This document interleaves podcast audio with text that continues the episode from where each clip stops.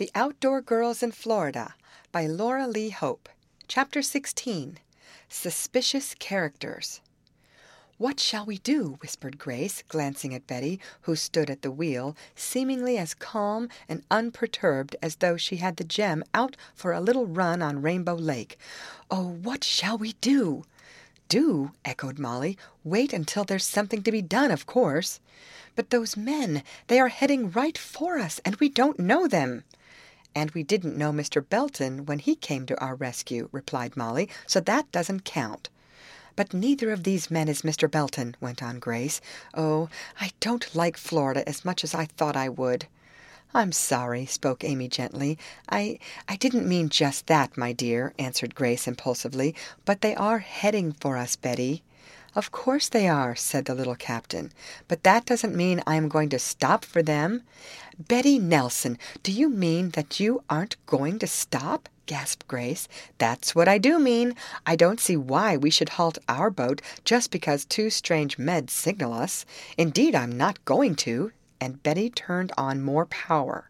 She gazed straight ahead as though she did not see the men in the approaching craft, who were now wildly waving their hands and turning their rather disreputable looking craft in the direction of the gem. Betty Nelson, you're just splendid, cried Grace impulsively as she moved forward and threw her arms about her chum. I wish I had your courage. Don't hug me too tightly, begged Betty with a laugh. I may have to steer out of their way. Indeed, it did seem so, for the other craft was coming about so as to almost cross the bows of the boat of the outdoor girls.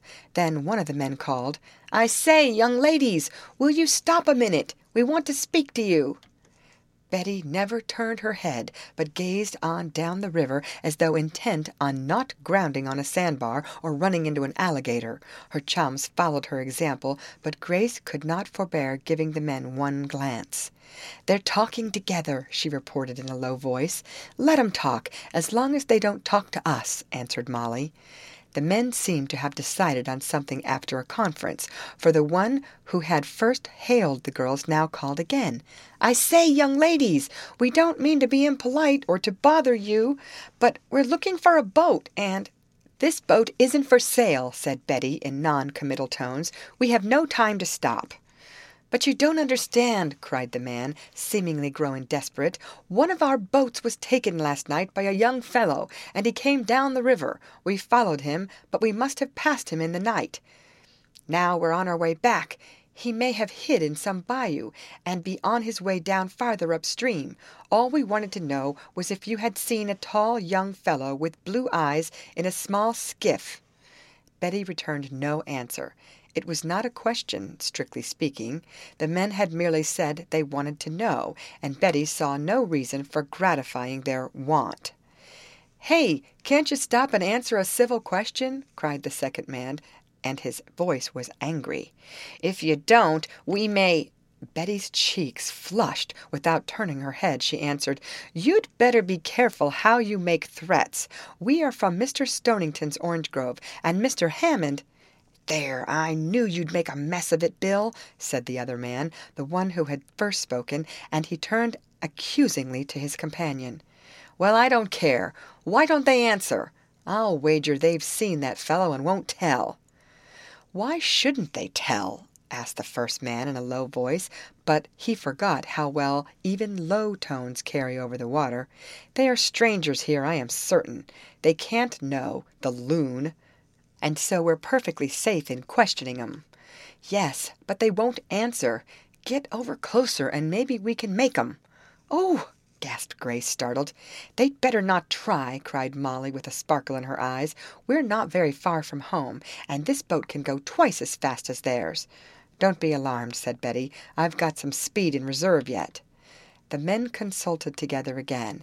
They had put their boat about now, and were coming down after the gem, but it was easy to see they had no speed. I say, called out the man who had first hailed, won't you tell us if you've seen a ragged lad in a boat? We don't mean any harm. Just stop a minute.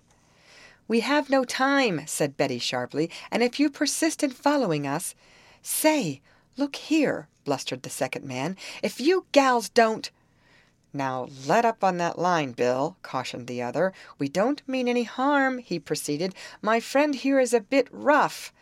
I'm no rougher than you, retorted his companion. We're willing to pay for the information, went on the first man. It won't take but a minute. But Betty stayed to hear no more. She opened wide the throttle of her motor, and the gem shot ahead, leaving the other craft far behind. There was some evidence in the quicker staccato exhaust of the pursuing boat that the occupants tried to get more speed out of her, but they failed, and a little later Amy, turning around, saw them circling back upstream. One man stood up and shook his fist vindictively at the girls. Grace gasped as she saw this. Oh, I am sure they mean us some harm, she cried. Nonsense, answered Betty. We're far enough off now. But if we come out again, Amy suggested. I think we will take one of the young men from the orange crate factory, suggested Molly. Mr. Hammond will spare us one, I'm sure, and it would be too bad if we had to give up our trips on the river just because some men are hunting a fugitive. And I wonder what they want of him, asked Grace. He seemed harmless enough. They said he had their boat, supplied Amy. Yes, that was probably to escape in, suggested Grace. He was going for help for someone. Maybe a friend of his was hurt. I wish someone could take help to my brother. Oh, it's dreadful to think he may be in need of it, and that we are unable to get to him. It certainly is, agreed Betty, but fretting will do no good. We may have news of him any time now. A little later the girls tied up at the Orange Grove dock. They made light of their adventures, even the one with the sea cow, and did not mention the ragged youth at all, except to say a stranger had recovered their boat for them. For there was no need of telling too many persons that we saw him, said Betty later. Some of the hands might hear of it and, without meaning to, betray his secret. But we don't know where he went, said Grace. No, and I don't want to. Then we can't tell under any circumstances. We'll just keep quiet about it. For a day or so the girls did not venture far from the bungalow on the river, but soon they tired of comparative inactivity and planned a little cruise, downstream this time, past Lake Chad, and up another river that emptied into it. But you'd better take one of my young helpers along, suggested Mr. Hammond, when the girls made known their plan. There have been a couple of suspicious characters hanging around of late, and I don't want you to take any chances. I'll give you a young fellow you can depend on. End of chapter. Read by Lorraine Montgomery for Lit2Go on the web at fcit.usf.edu.